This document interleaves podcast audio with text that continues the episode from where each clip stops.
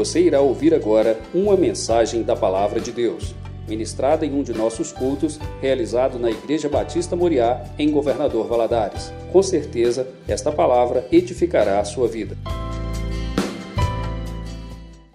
Boa noite a todos. Eis-me aqui, para poder falar um pouco para vocês de um tema muito importante. Deu um apagão aqui. O que eu ia falar mesmo? Qual que é o tema aqui? Impacto. Às vezes a gente fica pensando, se eu falhar agora, quem que vai assumir isso aqui? O Bruno está aí? Chegou o Bruno? A gente a todo momento está questionando, com medo de errar, com medo de falhar. Aquele velho ditado, cabeça vazia, ou mente vazia, oficina do... Eu acho que não. Às vezes o excesso de informações e tecnologia, emaranhado de situações que a gente experimenta no cotidiano, isso vai bombardeando o cérebro e realmente possa se tornar a oficina do diabo. Excesso de informações não qualificáveis. Eu agradeço a oportunidade de estar aqui e dedico essa palestra, essa apresentação, ao Pedro, Magno, Andrade, Pedra. E dou crédito a essa palestra ao Dr. Bruno Hermly, colega, nova colega. E não poderia também deixar de citar esse meu mini currículo. Sou médico psiquiatra aqui em Governador Valadares. Sou membro da Associação Brasileira de Psiquiatria, da American Psychiatric Association, mestre em neurociência. Mas antes disso tudo aqui, eu tive o privilégio de conhecer o Francilon Roberto, a qual eu ainda era enfermeiro, e eu inspirei a ele para fazer medicina. Eu lembro que o primeiro dia que eu conheci o Francilon lá no plantão, acho que inaugurando o CTI do Samaritano, e essa honra. Obrigado, Francilon, por tudo. E você faz parte também desse currículo até aqui e lá de trás, somado a isso aí. Eu não podia deixar de citar essa senhora, Dona Maria Fortunata de Freitas, que é minha avó, mas também dedico a Dona Irani, a qual tenho o privilégio de conhecer, que tem esse mesmo formato. Ela é uma figura emblemática no interior de Minas Gerais, na cidade de Tarumirim. Ela está com seus 94 anos, mora sozinha, mãe de 12 filhos e criou eles quase sozinha ao longo desse tempo, com muita serenidade, muita tranquilidade. E ela me ensinou muito como desacelerar e tentar viver uma vida de tal maneira que ela sabe mexer no WhatsApp, mas sabe o momento de usar, sabe usar a tecnologia e consegue ali emitir, de tal maneira trazer paz, equilíbrio. E isso realmente, nesses tempos difíceis, a gente tem 1 bilhão de pessoas no mundo hoje com transtorno mental diagnosticado, 350 milhões de pessoas com depressão, 278 milhões com transtorno de ansiedade generalizada diagnosticado pelo DSM-5, que é o Manual Diagnóstico Estatístico Americano. Hoje morreu 44 pessoas de suicídio em decorrência das complicações de transtornos mentais. Suicídio é uma complicação disso aí.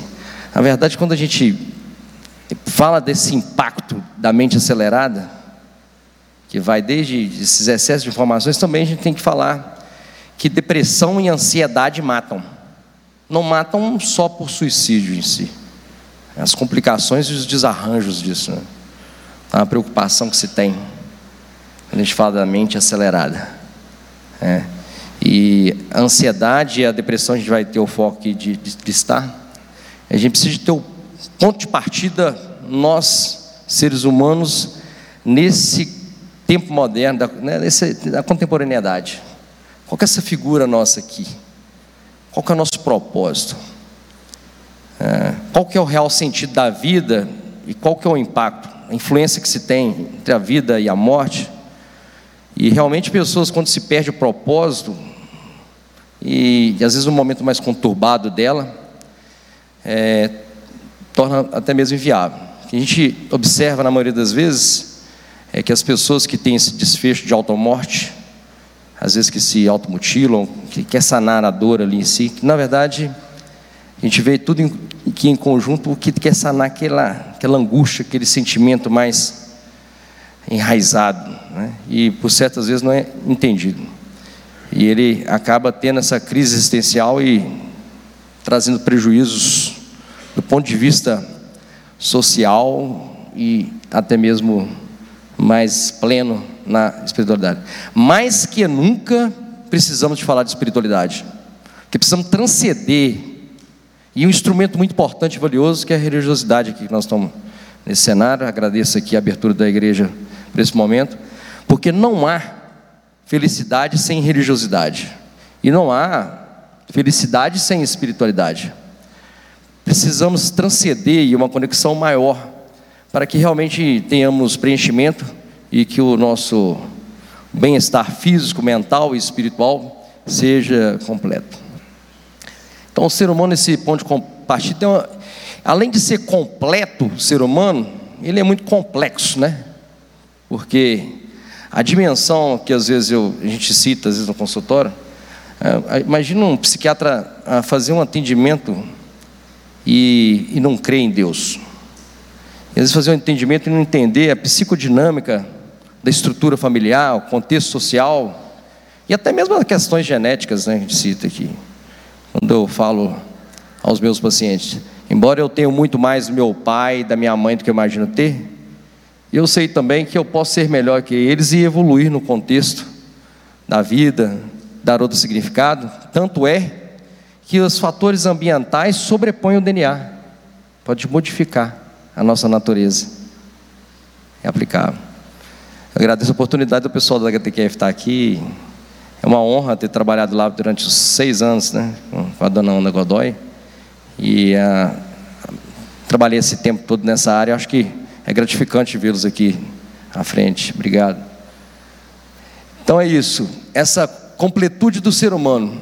Se o indivíduo não se dispõe a modificar hábitos, a não praticar a espiritualidade, a não se envolver desse alimento espiritual, se ele não cuida da sua saúde física e até mesmo da sua saúde social, ele vai realmente ter certa dificuldade de se manter e, de certos momentos, perder a sua capacidade de sentir, de existir. Perde o sentido, perde o significado. Não há uma vida. Então, por isso que a gente precisa, é muito complexa essa dinâmica, a gente entender que às vezes o indivíduo está ali empenhado na sua fé, que a gente sabe que a fé, ela é preponderante no controle dos impulsos. Tanto é que quando a gente trabalha a fé, a gente diminui o risco de suicídio, essa condição, porque a maioria dos pacientes que tentam o suicídio se relacionam com um exame psicopatológico chamado impulsividade. Se a gente preenche esse vazio existencial na fé, na espiritualidade, a gente consegue condicionar nessa completude do ser humano. Simplifica, não inventa. Que na verdade nós precisamos de ter equilíbrio, porque se a gente tem o equilíbrio, a gente consegue estabelecer uma balança entre fatores salatogênicos e os patogênicos existenciais. Por mais que tenha aí fatores do seu DNA, da sua condição patológica ali, que possa haver um gatilho para se desenvolver, se a gente conseguir ter hábitos de vida saudável, fatores salatogênicos, a gente consegue ter um equilíbrio mais adequado. E para esse processo, é adequado a gente pensar do ponto de vista biopsicossocial e espiritual. Não tem jeito de fugir desse contexto. E aí, a mente acelerada. A gente já passou por um processo aí. Acho que esse conceito de mente acelerada vem dizendo aí, o Augusto Cury traz com essa argumentação, mas esse impacto dos brasileiros. Nós temos uma população ansiosa, e tem 26% dessas pessoas, desse brasileiro, diagnosticada com transtorno de ansiedade. A gente tem transtorno de ansiedade, um conjunto de adoecimento, que pode ser uma fobia social, transtorno de ansiedade social, transtorno de ansiedade generalizada, síndrome do pânico, transtorno do pânico. E olha só, 18 a 24 anos. A população tem aumentado em suicídio nessa faixa etária de 10 anos de idade, já tem marcos aí de suicídio, 10 até 25 anos de idade, tem aumentado. E as pessoas inseridas no contexto universitário, especialmente o curso de medicina, é onde se tem aumentado o número de suicídio nessa população, por conta justamente desse excesso de busca de informações materializando a existência. E é notado que as pessoas que buscam propósito existencial para se manter em missões, se organizar quanto ser humano, eles diminuem tanto a ansiedade, diminuem o risco de adoecimento mental.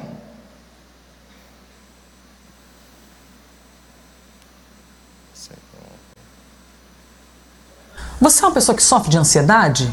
Ansiedade atrapalha a sua vida? Mais de 25% dos brasileiros têm diagnóstico de ansiedade. E a população mais jovem é a que lidera esse ranking. Raquel Morinha, quem vem conversar com a gente sobre os inquietos, os ansiosos. Oi, Raquel. Oi, Elisa. É assunto muito sério, né, Elisa? Que precisa ser falado, tratado. Enfim, os dados foram divulgados esta semana, mostram então que 26,8% dos brasileiros já receberam diagnóstico médico de transtorno por ansiedade. Ao todo foram ouvidas 9.000 pessoas de todas as regiões do país. A prevenção ao desenvolvimento da ansiedade inclui a adoção de hábitos como boa alimentação, exercícios físicos regulares, além de acesso a serviços de saúde. Transtorno de ansiedades leves podem ser tratados a partir da terapia psicológica e os casos mais graves podem ser tratados com medicamentos antidepressivos que têm impactos benéficos sobre a ansiedade. Não dá para subestimar esse assunto. Eu volto com você. Jamais. Poxa, muito importante o dado que você nos traz. Obrigada, Raquel Amorim. Procure médico, procure ajuda. A ansiedade atrapalha a sua vida social, seu trabalho, sua capacidade de pensar de maneira inteligente. Depressão também faz tudo isso. O problema todo é vocês descobrirem que um tratamento valioso para o transtorno de ansiedade é atividade física. O corpo, o movimento, ele é um anti-inflamatório.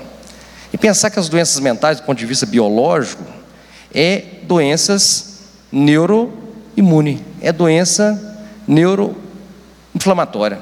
Depressão inflama, transtorno de déficit de atenção e hiperatividade inflama, transtorno depressivo ou também bipolaridade inflama. E se a gente consegue ter recurso, do ponto de vista atividade física, que é aquela mais recomendada, academia, a gente consegue diminuir os riscos de complicações desses transtornos. Há uma necessidade de a gente empenhar nesse processo. Adiante. Então, Augusto Cury chegou a relatar essa condição dessa síndrome do pensamento acelerado. Embora no DSM-5 a gente vê também o mesmo nome com transtorno de ansiedade generalizada, dá na mesma. Nesse caso, o que importa não é o conteúdo dos pensamentos. Os pensamentos possam vir de crenças automáticas ou padrões de pensamentos automáticos ou de padrões distorcidos. E isso pode ser quanto à sua o aceleramento em velocidade, também pela quantidade de informações ali recebidas. Isso tudo, né, obviamente, por excesso de pensamentos reentrantes, de quantidade de informações de processamento, vai levar a uma sobrecarga emocional. A verdade é, nós estamos vivendo um hospício coletivo. Falo isso porque as pessoas estão cada vez mais buscando de maneira frenética resolver situações que talvez demandam organizar o roteiro para viver. A gente não pode ficar negociando com um terrorista, né, Francilon? Não negocie com um terrorista. Tem um roteiro para fazer? Se é para fazer atividade física, levanta da cama e vai fazer atividade física. O problema é que as pessoas têm tendência, além de mobilizar terceiro, falar que está sem tempo, a rotina de vida está complexa, que tem que trabalhar, que tem que se desenvolver, mas não tem roteiro. Rotina todos nós temos. O roteiro seria um detalhamento dessa rotina. Por isso que as pessoas vêm adoecer.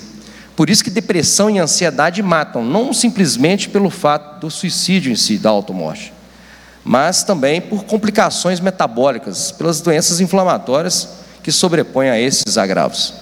Há uma necessidade de fazer atividade física. Não tem como negociar com um terrorista. Tem que fazer. Porque nós somos homem-bomba em potencial, no sentido de ter essa dificuldade em lidar. As pessoas que praticam atividade física têm mais disposição, conseguem se organizar nesse contexto, melhora a dinâmica cardiovascular, melhora o seu empenho. Então tá aí. Esses são os sintomas de quem tem a mente acelerada ou quem tem transtorno de ansiedade generalizada. Dentre eles, observe a sobrecarga cardíaca, taquicardia, insônia, irritabilidade, né? Entre outros, mudanças de humor, mudanças bruscas de humor. Esses jovens aí que estavam para fazer o Enem semana passada, excesso ali, tem que passar. Às vezes vai tirar a carteira, né? Todo mundo ali muito tenso. Você vê isso muito, né? E aí a pessoa fica em desespero, com esses sintomas ali realmente físicos, em decorrência dessa ansiedade generalizada ou pensamento acelerado. Então, ansiedade, a gente tem o DSM-5, que é o manual nosso de estatística, que dá essa base para a gente investigar e classificar esse transtorno. Agora, na verdade, a gente também tem um CID-10 agora com a nova edição do CID-11, também classificáveis nessas categorias, a título só de informação. Basicamente, aí, ó, tantos jovens com problemas de concentração, de ansiedade, de tensão, complicações aí do medo, irritabilidade, tensão muscular, todos esses emaranhados de sintomas estão correlacionados com transtorno de ansiedade generalizada.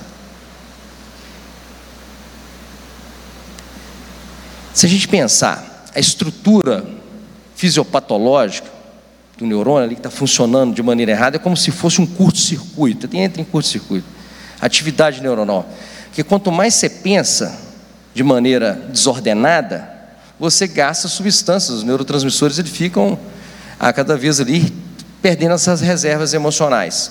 Quando eu falo de reserva emocional, é como se gastasse os neurotransmissores. Serotonina, dopamina, acetilcolina. A gente fala de 7 neurotransmissores. E, obviamente, quando a gente pensa em tratar, é para poder a gente dessensibilizar esses neurônios, principalmente na região da amígdala, onde que está ali disparado para poder fugir para algum lugar ou até mesmo adequar essa orientação. Perde a homeostase, o balanceio, o equilíbrio. Essa é a capacidade aí. Então, logo, devemos considerar que, caso a pessoa tenha uma alteração da estrutura do neurônio geneticamente, pode citar aí algumas condições, principalmente mutações de MTHFR, por exemplo, e isso possa modificar o funcionamento, a sinapse do neurônio, essa dificuldade. Então, há uma situação que possa ser estrutural, biológica, aqui citada. Então, provavelmente, a pessoa teria mais aumento da ansiedade quando ele tem redução ou desorganiza esse funcionamento. O cérebro entra, como se a gente chama assim, de curto-circuito. Então, o predomínio maior lá, né, a gente observa aí no sexo feminino, a mulher tende a adoecer mais por questões ansiosas, talvez por conta da nossa contemporaneidade e tudo. E também as condições aí neurocognitiva, vamos dizer que tem a falta de proteção neurocognitiva. Entre elas aí, citamos a prevalência até de 29% ao longo da vida para o transtorno de ansiedade generalizada. Então tende a aumentar esse panorama global, principalmente um incremento de informações excessivas, até mesmo as fake news, e isso possa exacerbar as pessoas que têm predisposição de se ter. Algumas personagens bíblicas também sofreram de mente acelerada ou um transtorno ansioso ou transtorno de ansiedade generalizada. Então a gente não tem assim uma explicação bem explícita ali, mas a gente observa que alguns dos discípulos, Pedro, entre outros, teve uma maior ansiedade, mas uma impulsividade, como já citado aí, até mesmo quando é observado em algumas falas concretizadas aqui. Por exemplo, o apóstolo Pedro é mais impulsivo. Então, talvez a gente possa considerar essa impulsividade como um transtorno de déficit de atenção e hiperatividade. Até a gente tende a entender esse nome TDAH como um nome um pouco contraditório, porque ao longo da vida a gente pode chamar ele de transtorno de déficit da intencionalidade e da impulsividade, a tendência a ser impossível. Então, de certa forma, a gente observa também Mateus, que ele tentou, mesmo em direção a Jesus, e acabou fundando, né? E se relacionou isso com o café. A outra situação citada aqui na Bíblia que a gente possa ver, Mateus também prometeu nunca abandonar Jesus, mas acabou negando eles 3 vezes, né? Situações ali que envolvem a atos impossíveis, a descoordenação, até mesmo esse ímpeto. Então a gente leva a entender que a ansiedade e a mente acelerada possa levar a atos impensados. Outra observação feita na Bíblia, na trajetória, né? Maria e Marta recebem Jesus em sua casa, e Marta, ansiosa, fica preocupada muito com os afazeres e acaba por sentar aos pés de Jesus para ouvir o seu ensinamento. Maria escolhe sentar aos pés de Jesus, enquanto Marta resolveu fazer outras coisas, ali preocupada com os afazeres. Então nota aí que as personagens bíblicas também envolvidas nesse processo. Então, na verdade, assim, seres humanos, de maneira em geral, desde nossos ancestrais, desde quando o mundo é mundo, né? A gente pensa também lá atrás, lá quando a gente fala de questões com a dependência química em si, do fruto proibido, desde lá atrás, a impulsividade já é vigente, e isso pode se relacionar com essa ansiedade, essa necessidade de a gente antecipar situações que a gente precisa ter mais cautela, certo? Parar um pouco. A gente tem essas dificuldades, né? Nós vivemos num sistema educacional hoje que está um pouco falido, no sentido de não trabalhar as habilidades socioemocionais das pessoas. Que as pessoas, às vezes, têm muito conteúdo, mas na hora de aplicá-lo, tem certa dificuldade. Embora possa entender, mas na hora de aplicar e passar, às vezes, na prova, para uma ansiedade, possa ter essa dificuldade. Quando eu falo que depressão e ansiedade inflama, é porque traz um mau funcionamento neuronal a ponto de trazer um agravamento dos neurotransmissores e também de substâncias inflamatórias. Esse estudo aqui mostra justamente isso aí, mostrando a inflamação de alguns neurotróficos, fatores ali observado na corrente sanguínea dessas pessoas que estão mais ansiosas. A ansiedade inflama a ponto de levar a doenças reumatológicas, por exemplo, fibromialgia, por exemplo, psoríase, lesões de pele, complicações, justamente por razões da neuroimunicidade. Então, isso aí já foi falado, citado aqui. Devemos entender a ação de Deus em nossas vidas por duas situações.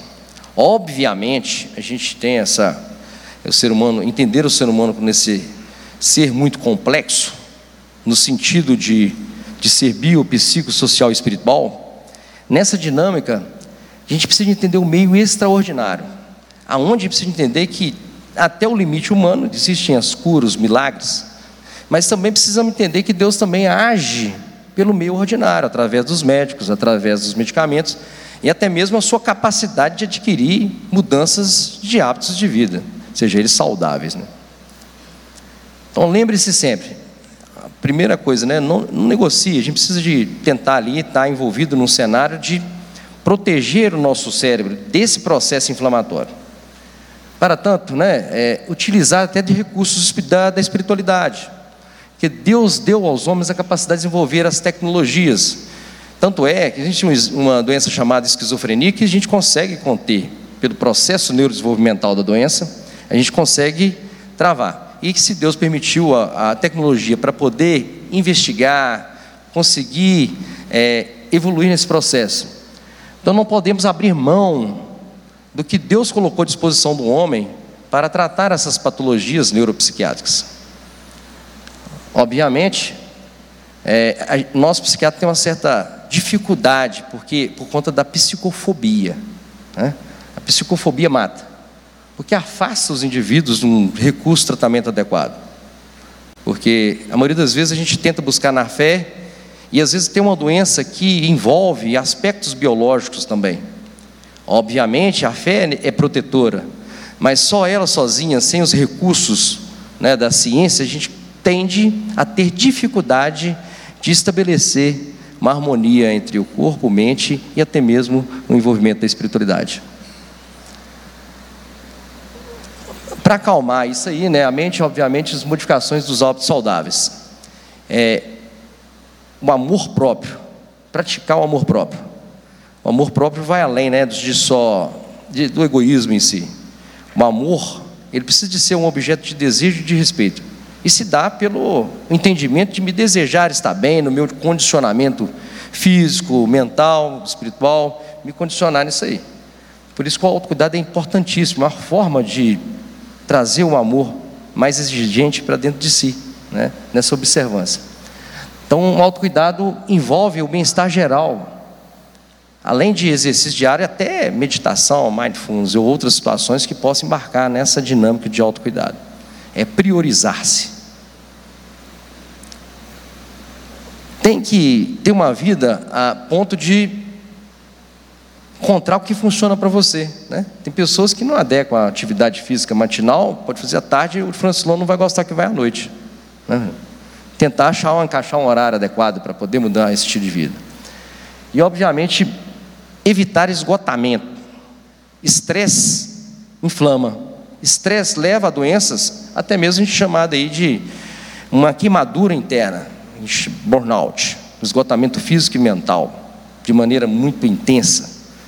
E, para isso, precisa a gente estabelecer uma observância, porque as pessoas que tendem a ter um comportamento workaholic, trabalhador duro, excessivo, que chicoteia-se, porque mudou, né? Antigamente a escravidão era de outra maneira. Hoje existe, nessa modernidade, uma escravidão onde as pessoas acabam se sujeitando a trabalhos exaustivos e que não conseguem se colocar em primeira mão no sentido de estabelecer metas de vida saudáveis.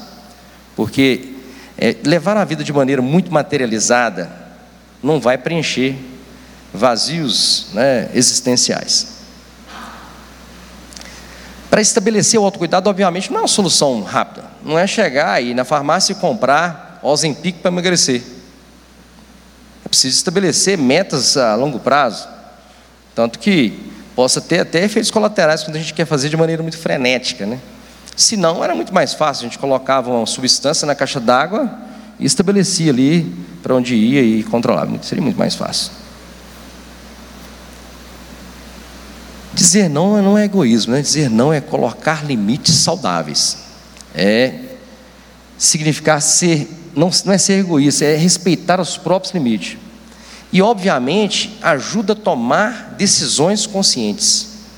Aprenda a dizer não, para que se estabeleça uma vida menos agitada, você poder se organizar.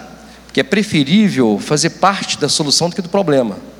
Porque tem problema, às vezes nem te compete, você acaba envolvendo, porque você não sabe falar não. Aí vira para-raio. Vira para-raio sem fio terra. E complica a vida do outro, não vai resolver, e simplesmente acumula situações talvez não solúveis a curto, médio prazo. Tem que desenvolver o autocuidado, repetindo essa situação. Não existe separar, né, a mente do corpo, porque é tudo junto, né? Não tem como você fazer atividade física e não estabelecer rotinas saudáveis de vida, como incluir uma alimentação saudável, exercício, descanso, até mesmo meditação, e lidar com o estresse e os problemas emocionais. Acho que as pessoas precisam de ter um tempo de qualidade, principalmente com os filhos, né? A gente está perdendo os filhos porque, às vezes, o tempo muito corrido. É preciso estabelecer tempo de qualidade, tempo maior, mais organizado, onde possa ter um diálogo, uma conversação, entender o lado do outro, né? Porque as palavras, às vezes soltas, tropeçadas, possa ter uma concretude de uma motivação até negativa. Por isso que precisa atentar porque se diz ali no desenvolvimento daquela pessoa. Por isso que, às vezes, a observância com o tempo de qualidade, você consegue se organizar. Porque as pessoas estão muito conectadas. conectadas na tecnologia, e acaba dificultando, afastando de maneira do afeto. Tem muita gente aqui na igreja hoje. Eu acho que semana passada me proporcionei um abraço a uma tia que há muito tempo não via. Fui lá ver minha tia, tomei um café com ela, ela me abraçou e eu lembrou de tempos lá atrás.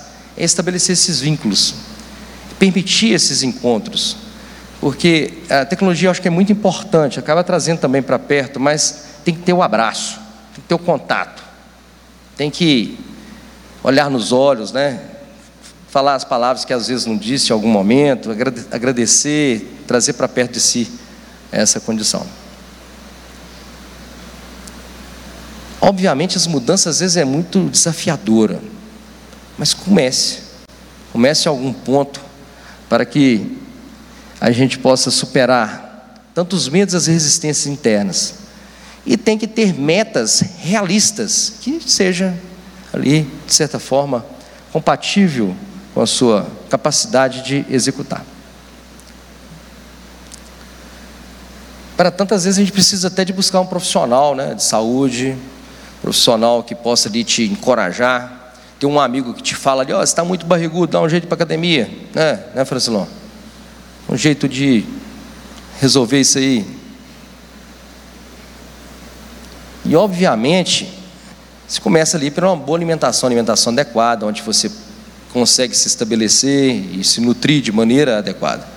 Porque alimentar não é só comer, A gente precisa de entender dos nutrientes e ter a qualidade dessa ingestão de maneira a satisfazer, o seu corpo, e entender a relação entre o cérebro e o intestino, porque o intestino é o segundo cérebro, tanto é, e a gente consegue ver cepas de bactérias ou de lactobacilos muito comumente encontradas em pessoas obesas, com aquela cepa específica, principalmente relacionada à disbiose, a relação que se tem com elas e esse processo inflamatório mais aumentado no trato gastrointestinal.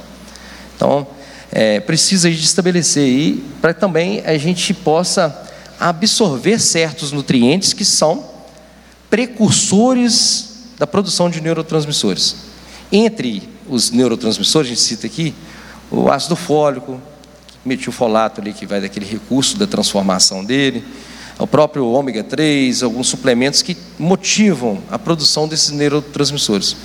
E o principal mecanismo produtor de neurotransmissores é atividade física, associada a uma boa alimentação. Então, assim, às vezes a gente tem receio, às vezes, de ir no psiquiatra, no psicólogo, no nutricionista, no nutrólogo, no médico, mas a encarar a situação, talvez, é simples quando a gente tem um roteiro que seja atingível ali para o indivíduo.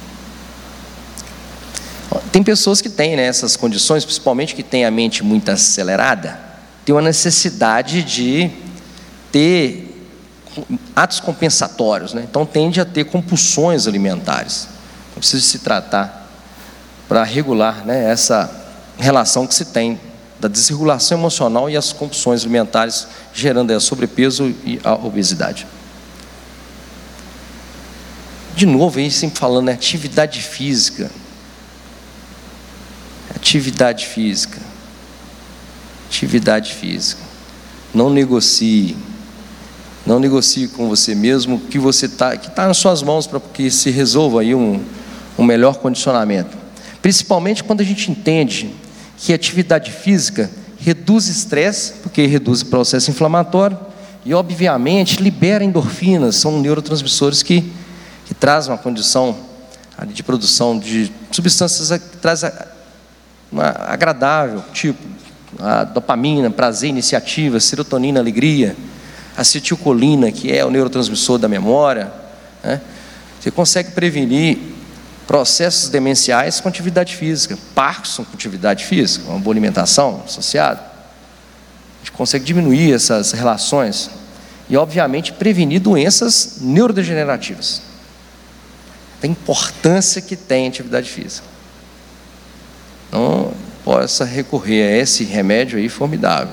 Além de envolver com a espiritualidade, acho que está na mão de cada um, Fazer isso. Então, a atividade física reduz o risco de doenças neurodegenerativas como Alzheimer e Parkinson. não muito falada aqui, mas demência de corpus de Lewy é uma demência que tem crescido muito nos nossos meios, é uma demência aí relacionada, eu chamo ela de prima do Parkinson, que é a demência do Robin Williams, se a gente falar, que teve essa patologia, essa segunda demência neurodegenerativa em nosso meio. Ela fica abaixo de Alzheimer, mas muito frequente e difícil de diagnóstico, porque os sintomas ali comportamentais é mais intenso. A pessoa possa ter alucinação, um parkinsonismo, que é aquele movimento mais rígido, um andar mais em bloco, arrastado, e até mesmo tremores relacionados, e que não é nem Parkinson nem é Alzheimer, que é uma demência chamada demência de corpus Lewy. Prevenível com atividade física. Robin Williams e Bruce Willis. Lembra desses dois personagens? Um teve uma demência frontotemporal, que é o Bruce Willis. E o Robin Williams teve uma demência de corpus Lewy constatado só pós-morte. O que comumente os dois haviam, né, se relacionado é esse processo demencial, o alcoolismo, etilismo. Os dois tinham etilismo e também não praticavam exercício físico com frequência. Isso, então não tem como romantizar o álcool. Não existe romance com o álcool. O álcool destrói, porque o álcool é porta de entrada para um monte de circunstância e isso pode trazer sérios danos. Trazendo com parte dessa situação aí, só para complementar. Não romantize o álcool. Não tem como. Álcool é uma droga como maconha, como cocaína, como qualquer outra droga no sentido de trazer alterações duradouras. O problema todo é que tem muito romance no álcool. Porque no batizado, se for na igreja católica, vai ter bebida alcoólica. Se for no aniversário de criança, vai ter bebida alcoólica. Então, é um romance estabelecido pela sociedade que o álcool é menos pior. Mas as complicações dele a longo prazo é tanto quanto, né? E a gente observa aí nesse cenário. As pessoas acabam tentando tratar o estresse bebendo, tratar o estresse fumando, tratar o estresse deixando de fazer atividade física e bebendo de novo, né? Bebe, né? Tem bebido. Só bebe. Bebe, usa cocaína, bebe, pita, bebe. Aí complica toda a relação que se tem com esse tipo de situação. Eu sou um indicador das psicoterapias, obviamente, a necessidade. Existem aquelas com evidências melhores, que é a terapia cognitivo comportamental, tem a psicanálise em alguns casos bem recomendada. Mas antes de fazer atividade, de fazer psicoterapia, é mandatório fazer atividade física, né? Os psicólogos ficam com raiva de mim, mas precisa da pessoa, antes de ir lá para o psicólogo, ter disposição para fazer uma atividade física, que é tão importante quanto fazer a psicoterapia. Há uma necessidade de fazer psicoterapia, mas também precisa também de incluir, como medida psicoterápica, atividade física. É importante. Na verdade, a psicoterapia vai além de uma escuta ativa, porque tenta ressignificar alguns pensamentos, alguns traumas, algumas situações que envolveu o indivíduo ao longo do tempo, mas também tende a ressignificar processos de pensamento. Então, ajuda o indivíduo a filtrar informações, a se conectar com o que realmente é adequado. Por isso que não é só a mente vazia que é a oficina do diabo, também a informações excessivas e inadequadas também é oficina para o diabo, né? Vamos entender assim, que fica mais fácil a compreensão nessa característica, né? Então, a psicoterapia ajuda a desenrolar esse pensamento e assimilar informações adequadas. Porque você chega em informação, você pode absorver ela ou simplesmente eliminar. Porque nós somos para-raios, né? Sem fio terra, não vai absorver. Se não souber canalizar, você vai reter certas informações que possam te trazer um sofrimento psíquico a longo prazo. Então, a psicoterapia, ela tenta aí fazer esse resultado, buscando um equilíbrio, resultando uma satisfação, te trazendo um comportamento adequado, resolvendo problema, que a gente chama aí de pessoa, para você ter uma inteligência emocional adequada, além de se fazer uma psicoterapia, precisa de não só resolver problemas. Porque às vezes a gente tem até autoconhecimento. Só que não pode ter autoconhecimento já resolveu o problema. É imprescindível ter autogerenciamento, autocontrole. A gente tem 3 pilares, então, da inteligência emocional seria autoconhecimento, que às vezes a gente adquire, né? a vida, tomando umas pancadas, a circunstância. Tanto é que pessoas que passam de um processo de dificuldade possam ter uma resiliência capaz de se desenvolver na vida. Tem pessoas que passam pela mesma dificuldade e não têm de se desenvolver na vida. Mas, de maneira geral, as facilidades nos impedem de crescer. É um fato.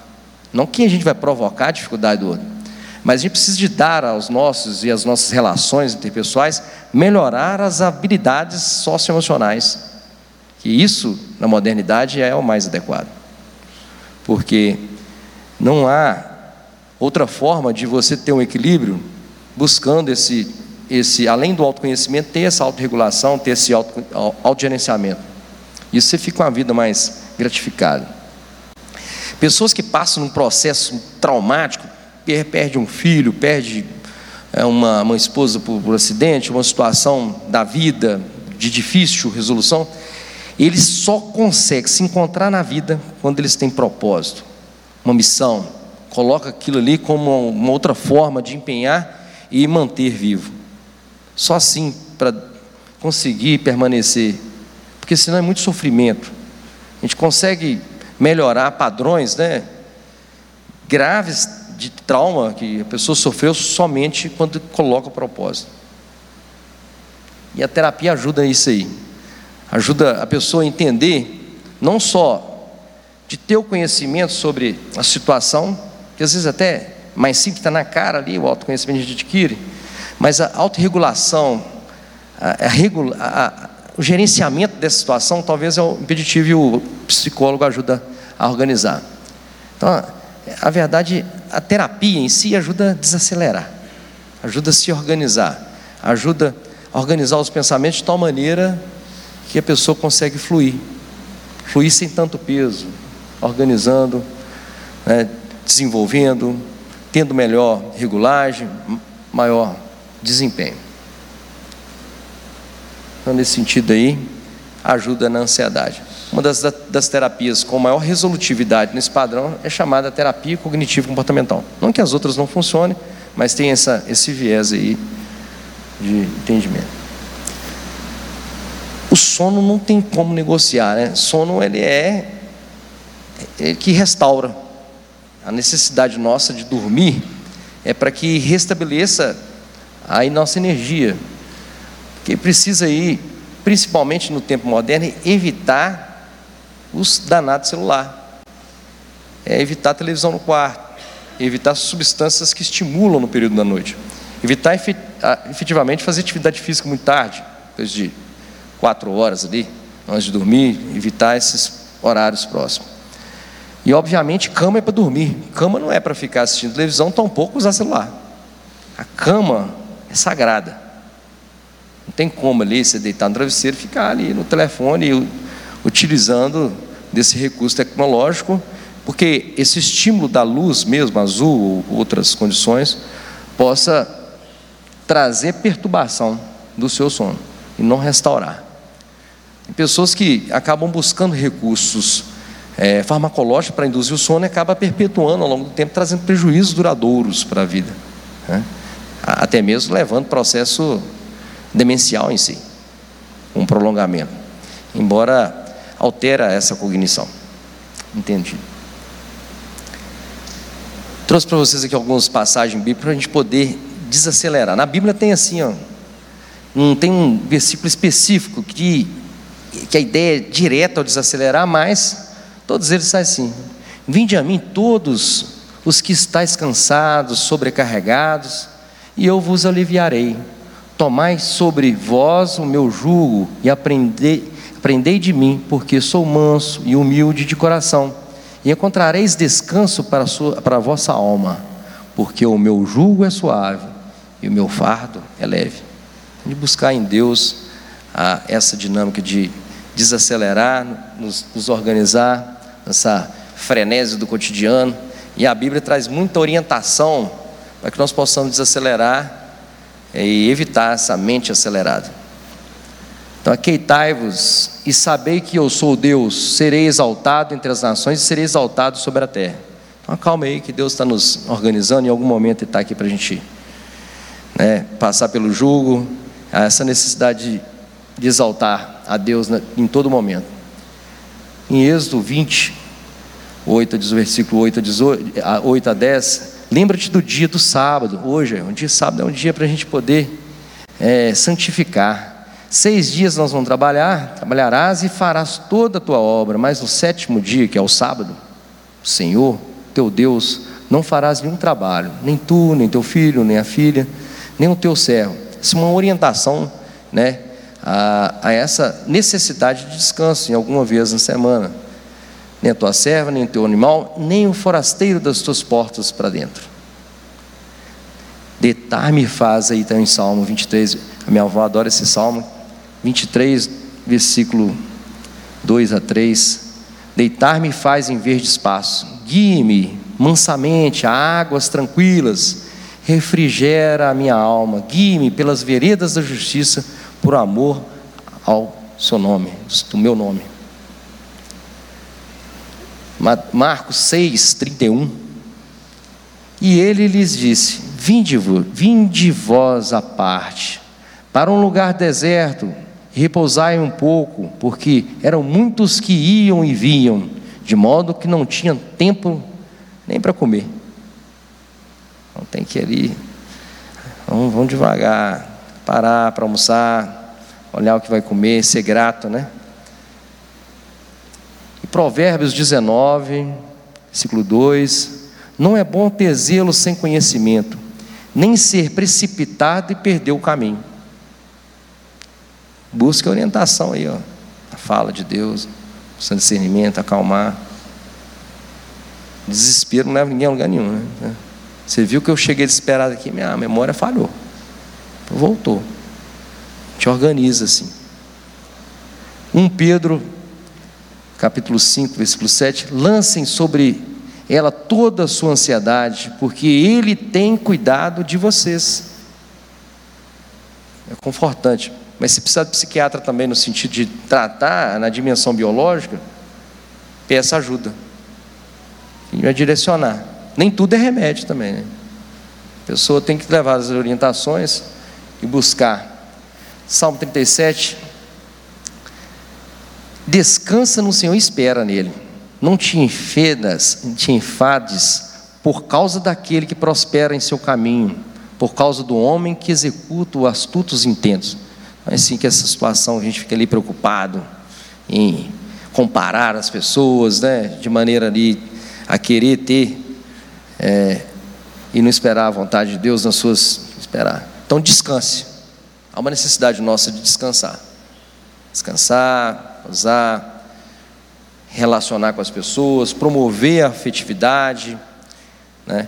Para tanto, em primeiro lugar, descanse, pois Deus... descansou, no 7º dia Deus já havia terminado a obra que determinara, nesse dia descansou de todo o trabalho que havia realizado, Gênesis 2:2, está lá.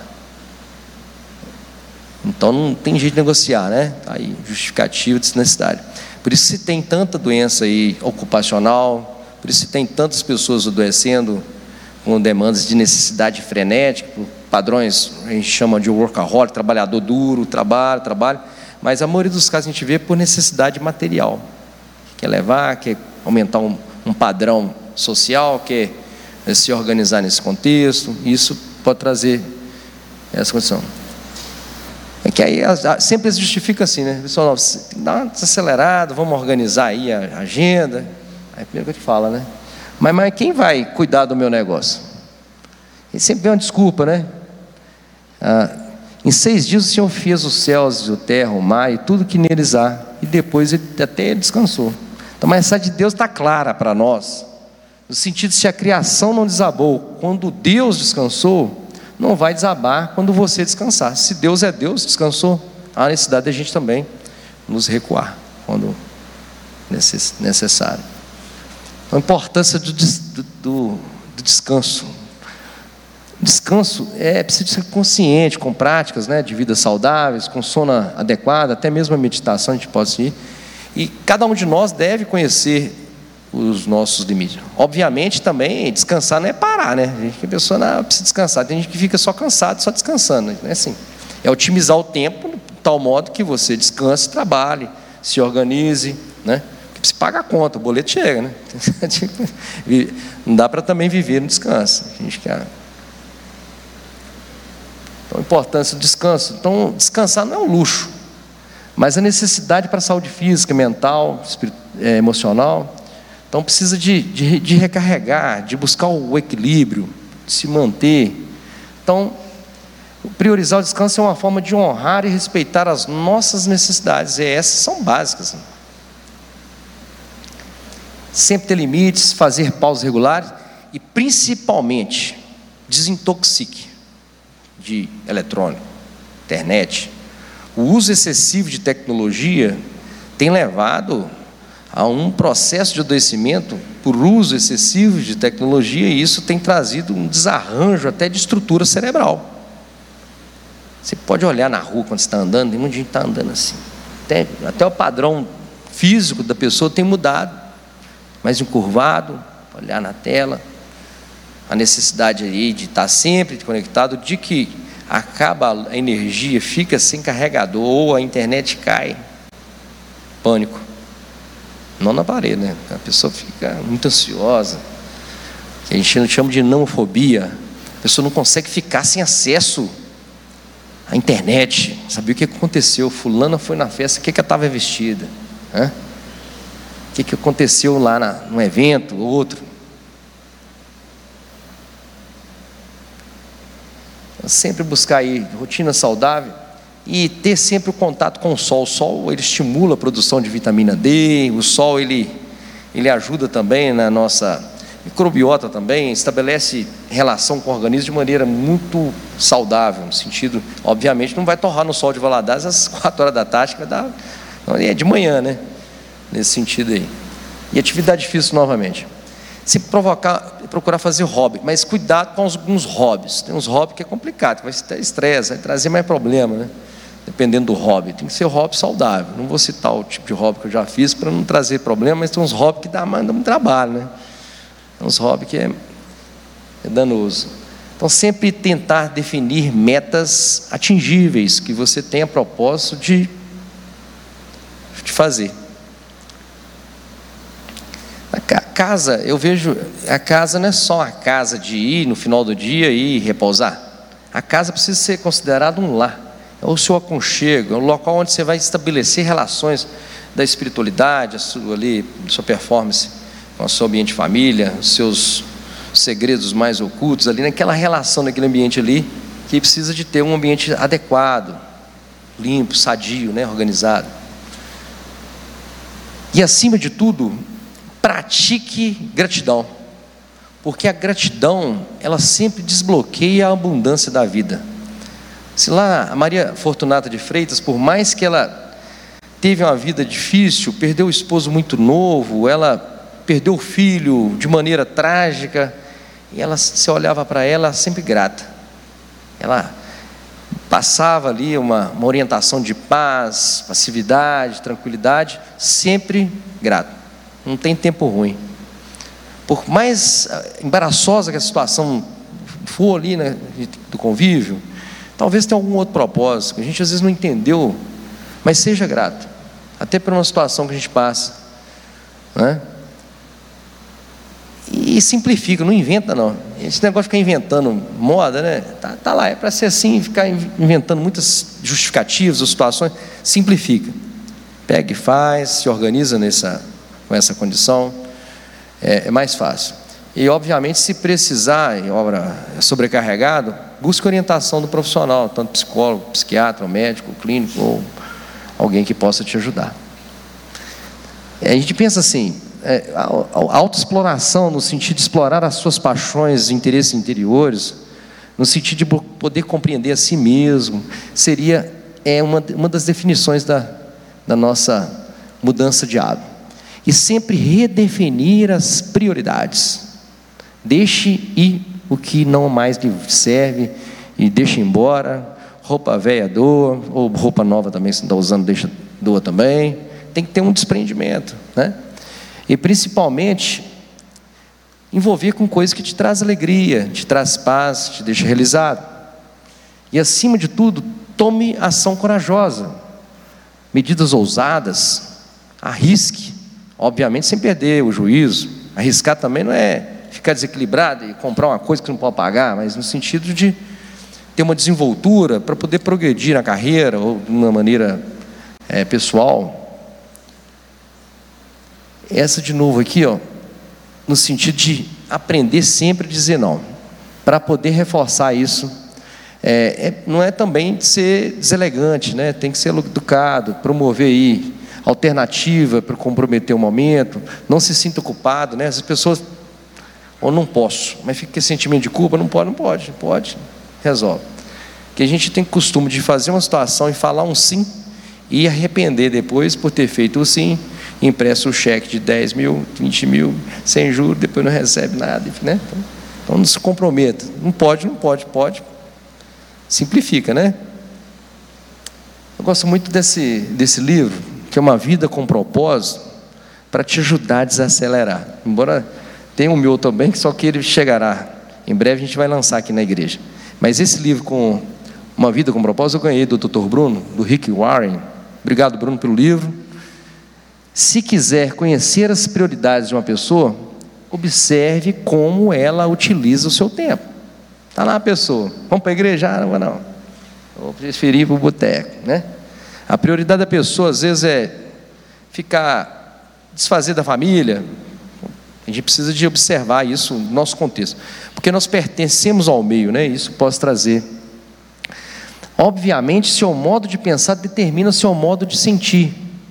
E seu modo de sentir influencia na sua maneira de agir. Há uma relação entre o sentimento. Obviamente, todas as emoções precisam ser vivenciadas, mas dentro da sua proporção. Tristeza, alegria, paixão, né? Mas tem que ter uma proporção. Dessa maneira, precisa a gente determinar como que a gente vai sentir isso e a forma de provocar e agir. Porque todo sentimento gera um comportamento. Ruim ou bom. Você pode ajudar uma pessoa motivando de maneira positiva ou negativa. Eu jogo lá do Fluminense, que o Teflos falou assim, você vai lá entrar e vai fazer o gol do título. Ele entrou motivado de maneira positiva, foi lá e fez o gol do título, foi campeão Fluminense. Pronto. Mas você fala assim, você vai entrar, perna de pau, vai dar ruim. Senão quando a gente fala lá para um filho, né, uma filha, e menina, você... difícil demais, não aprende as coisas, aquilo ali, as palavras que tropeçam, ela possa ser um discurso que possa trazer um prejuízo no desenvolvimento socioemocional de uma criança ou de alguém, embute ali. A gente tem que proferir palavras que edificam, palavras que possam ajudar o indivíduo a motivar. Para concluir, eu não mais para tanto, vou trazer para o lado da espiritualidade, porque não existe felicidade sem espiritualidade. E não tem como fomentar a espiritualidade sem a religiosidade. Não estou falando aqui de filme de Gasparzinho, né? de Gold, ou séria. É no sentido da gente elevar. É de lutar de maneira que a gente desprende da gente do orgulho, de situações de material, fica mais suave. Nesse sentido, a luta contra a ansiedade é uma luta diária pela humildade. É desprender de si a ponto de você se curvar, entender dos seus limites, de você se refazer. Então, nosso coração rebelde tem dificuldades em se submeter ao bom querer do soberano Deus. E o que se colhe com essa atitude sempre será a ansiedade. Porque você não vai satisfazer, você vai estar querendo mais no seu tempo, você não sabe esperar o tempo que... Isso pode te gerar essa angústia.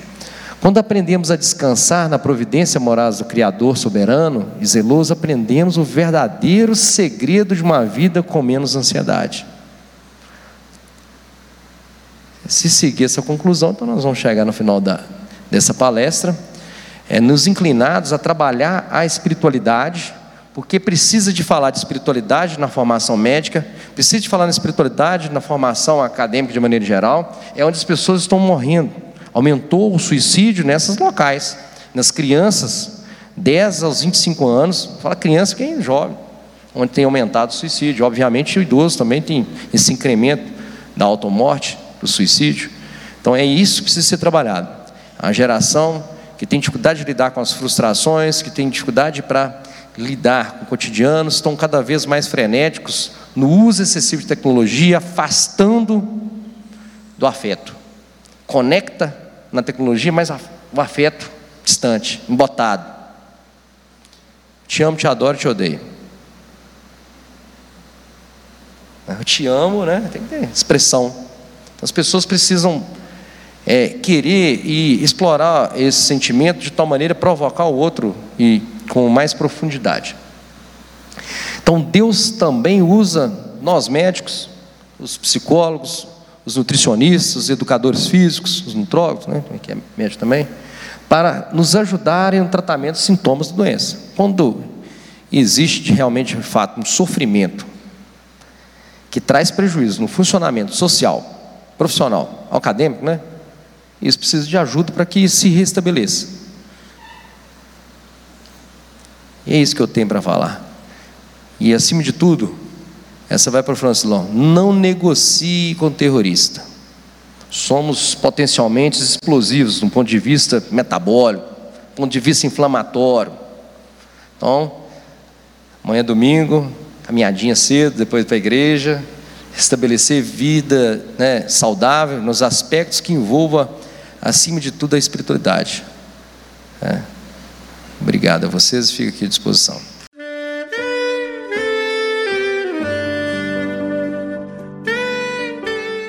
Querido amigo, Deus se interessa por você. Ele conhece as circunstâncias atuais da sua vida. Não hesite em buscá-lo. Em Jeremias 33, versículo 3, ele nos diz: clama a mim e responder-te-ei, e anunciar-te-ei coisas grandes e ocultas que não sabes. Esperamos que a mensagem ouvida tenha falado ao seu coração e que você e sua família sejam abençoados pelo Senhor Jesus.